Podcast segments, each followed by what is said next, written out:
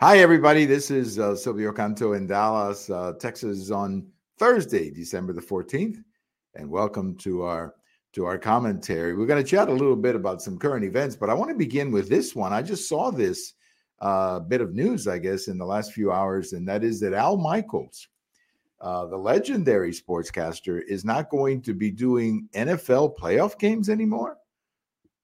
And I'm sitting there going, "What in the world?" I think he works for NBC now. What in the world are they thinking at NBC? This is one of the greatest sportscasters ever. I mean, I, I, guess I'm kind of biased because I grew up with him. Uh, you know, he used to do Monday Night Baseball. He used to do the World Series. He used to do the NFL, a lot of the NFL. And probably his most famous uh, sports call of all time was when he was on the microphone. He was actually calling that famous game between the United States and, and the old Soviet Union, you know, the hockey game where the in the 1980 Olympics when the the young you know American team defeated the old Soviet Union. They were the you know the standard when it came to uh, to ice hockey, and it was Al Michaels who called that game. You know his if you want to, I mean, one of the most exciting things I have ever heard in sportscasting is the last 30 or 40 seconds of that game when he was counting it down. I mean, so I don't know what they're thinking over at NBC. I believe that's what the network is. I don't know what they're thinking and who they're going to replace him with. But I've got to believe I'm not the only fan in the country who's really sad about this for Al Michaels uh, to be removed like this or replaced. I, I don't know what happened, but man, it's going to be different hearing playoff games or NFL playoff games without Al Michael. A big, big, big difference. Anyway, let me begin uh, today. Uh, more bad numbers for President Biden. There was another another round of polls that came out from these uh, what they call, I guess, the important states or the the, the big states. And once again, we see President uh, Trump now leading on, on the popular vote by uh, outside of the margin of error, meaning four points, five points in some of them, seven points, I think, in Georgia, uh, which last time was almost a tie. So obviously, something is happening with the American voter, and the American voter is rejecting President Biden. And obviously, performance has a lot to do with that. No question about it.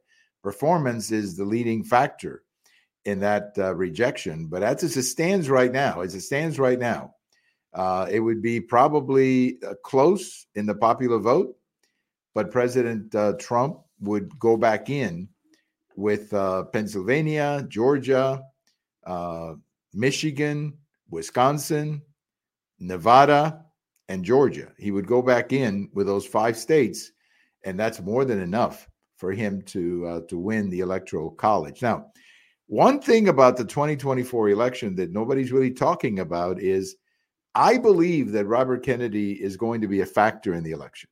Now, I don't think he's going to get 20% of the vote. It's not going to be like, uh, you know, like George Wallace in 1968 or Ross Perot in 1992. It won't be those levels of popular vote. Perot got 19% of the vote, and George Wallace got 15% of the vote back back then. So I don't think it'll be like that, but it'll be, I think, more around eight to 10 percent. But if you take Robert Kennedy, most of those votes are going to come from Democrats. And if you put Robert Kennedy in the mix, you potentially have Donald Trump winning not just 300 electoral votes, but potentially 350, because you would put a lot more states in play with uh, Robert Kennedy taking 8 to 10% uh, of the popular vote. So we'll see. We'll see how that uh, goes down. But the bottom line is that you have now you've had now a sequence, uh, not just one poll, but several polls right now indicating that the American people are not very happy with Joe Biden and they would like to replace him. And at the moment, he would be replaced, of course, by by Donald Trump, who would be returning to the White House in what will go down as one of the greatest political comebacks in American history. Again, that's way down the future. We don't want to get ahead of ourselves. But right now, that's what the polling data is uh, indicating, which again, to me, it doesn't, to me, it's not so much that the public all of a sudden is in love with Trump. I think that what's happening is that the public or the voters do not want Joe Biden. They don't want more of the Joe Biden presidency. And Trump is benefiting from that as, as the Republican at the moment. But I think the key here is that the public is rejecting uh, the Biden presidency because the performance, frankly, has not been that good. And, and there's no better place to, to show that horrible performance than when it comes to the US Mexico border, which is an absolute disaster. I was talking to a, a friend today and uh, he was he called me this morning and he was talking about these trains that are coming to the us border full of people and you know he's going insane over that and correctly so. And by the way my friend is an immigrant okay? This is not he's a legal immigrant. So you know i just want to point that out. But you know he's looking at those trains and saying what the heck's going on? Well what's going on is that you know the word went out that uh, you can get into the United States at this point. That that's what's going on, and hopefully, hopefully, this deal that they're working in the Senate, where they're going to give money to Ukraine in exchange for something on the border, hopefully, hopefully, out of that deal comes changes in the asylum laws and how people are coming in. But this has to stop. What's happening on the border? Nobody's happy with it. That's the amazing thing about it. Nobody's happy with it. Just look at the mayor of New York. Look at the mayor of Chicago. Democrats are not happy with this. Look at the governor of Arizona uh, sending a bill to the federal government for the situation on the border. So nobody's happy. Nobody's happy. And uh, probably, I'm guessing that some changes will come over the next uh, couple of weeks or so as they work on that package for Ukraine and put some conditions for the border in that uh, in that package. Well, Hunter Biden, Hunter Biden went to, I guess he went to Washington and he gave a little speech, and did not go in as he was supposed to uh, for that uh, private uh, interview that he was going to do with the Congress. By the way, that is the way it's done. That is that is the way it's done. This is not something that the Republicans are inventing here. That is the way it's done. You have a private interview first, and then you have your public uh, presentation. That is the way uh, it's always been done. But you know, it, it is interesting to me to hear the defense of Hunter Biden or the defense of Joe Biden uh, when it comes to Hunter Biden. And many people are saying, well, Joe Biden is guilty of being a good father who loves his son. Well, I can tell you that as the father of three sons, uh, I don't see how Joe Biden was a good father here you know, and, and let's just look at the one one small part of this. You're the vice president of the United States, and you're flying to Ukraine, a country that you are diplomatically responsible for. You're doing business of the United States in that country. You're flying in the vice presidential plane. So you bring Hunter with you. Now, that part is okay. I mean, there's nothing wrong with that, nothing illegal about bringing a family member. But when you're in Ukraine doing business with Ukraine, meaning Vice President Joe Biden, your son is setting up all these other contracts, including ending up on the board of directors of an energy company in Ukraine when Hunter Biden had no experience whatsoever in the energy field. None whatsoever. So, what did he have? Well, he had a, a famous last name of a man who was doing business representing the United States with Ukraine. Now, did Joe Biden know that? Well, you have to believe he did. So it seems to me that if he was a good father, what he would have done is he would have said to Hunter, Hunter, you're getting me in trouble by doing this. Okay, you're going to Ukraine doing business with a country that I'm responsible for as vice president. You're getting me in trouble for doing this. You're going to get me in trouble, and you shouldn't do this anymore, Hunter. I'm not going to let you fly with me anymore. Or he could have said to Hunter Biden when you know he he gets a a request from Hunter Biden uh, when he says, you know, my dad is sitting here next to you, or an important person is sitting here next to me. You know, a good father would have called Hunter Biden in, maybe not into the Oval Office, but at home, and he would have said, Hunter, you're going to get me in trouble for doing stuff like this. You got to stop. Okay. You know, you're the son of the vice president. I'm doing official business, and you apparently are profiting and from uh, being in the middle of all of this.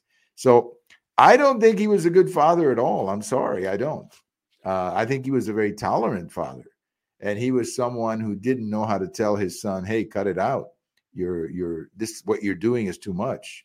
Uh, I need you to stop uh, doing this and using the family name like this. So I don't know what to tell you. I don't know what to tell you, but I don't think that's being a good father. I think a good father would have taken an entirely different posture and would have told Hunter, Hunter, you got to stop this. You got to stop this because you're going to get me in trouble uh, as vice president. Uh, you doing stuff like this. That's what a good father would have done. But so that's why I don't think he was a good father at all, or at least in this part. I'm not saying overall, but at least when it came to uh, to doing business uh, with Ukraine. Well, this is amazing. Have you seen the White House Christmas video? Now, maybe there's more than one video that they're going to do, but this one that they did is about as bizarre as it gets. And, you know, I've never seen anything like this, you know, a White House Christmas video with these dancers. You know, again, I don't like it. It doesn't mean that it's evil, but I just don't like it. I prefer a white, you know, White House Christmas video that emphasizes the traditions of Christmas. Okay, maybe that's my choice. But my goodness, uh, this this uh, White House video is about as crazy as it gets, and I really, I really don't like it at all. But you know, I'm kind of a traditionalist, I guess, when it comes to when it comes to Christmas. Going back in history, on this day, 1977, that would make it 46 years ago. Now, sit back if you're part of my generation, because 46 years ago today, December the 14th, 1977, the movie Saturday Night Fever opened in the United States. Now, it was not supposed to be a big, it was actually a low budget film. It was not supposed to be a big hit. It was going to be kind of like a Christmas movie, but it became probably the biggest movie of the 1970s. And of course, everybody remembers the music, great music of the Bee Gees uh, in that uh, in that movie. I mean, the soundtrack of that movie sold uh, 30 million copies. I think it's still the number one best-selling soundtrack of all time. So tremendous, tremendous music. Now, as far as the story, I have to be honest with you. I was not crazy about the story. I thought it was kind of, uh, I don't know, uh, even depressing at times. Uh, the movie. I mean, it was basically the story of a young man with not much of a future who went dancing every Saturday night. That's kind of what it was. So it wasn't uh, exactly an inspirational kind of movie. But again, the music and the dancing were great. And I'm going to guess that 99% of you, like me, who saw the movie, enjoyed the music and you bought the music, not necessarily the the story of the movie. And by the way, every once in a while they show that movie. And every time I watch it or whenever I've tried to watch it again, you know, I don't really I cannot watch the whole thing. I find it kind of boring, honestly. But the movie, the the movie soundtrack, of course, was absolutely great. So there's your on this day in history, Saturday Night Fever, 46 years ago today. And by the way, out of that movie came the number one song uh, around Christmas time, and that was "How Deep Is Your Love" by the Bee Gees, one of the great romantic ballads of that time. "How Deep Is Your Love" was number one the the week of Christmas. Thank you for watching. This is uh, Silvio Canto in Dallas, and we'll talk to you later. Bye bye, everybody.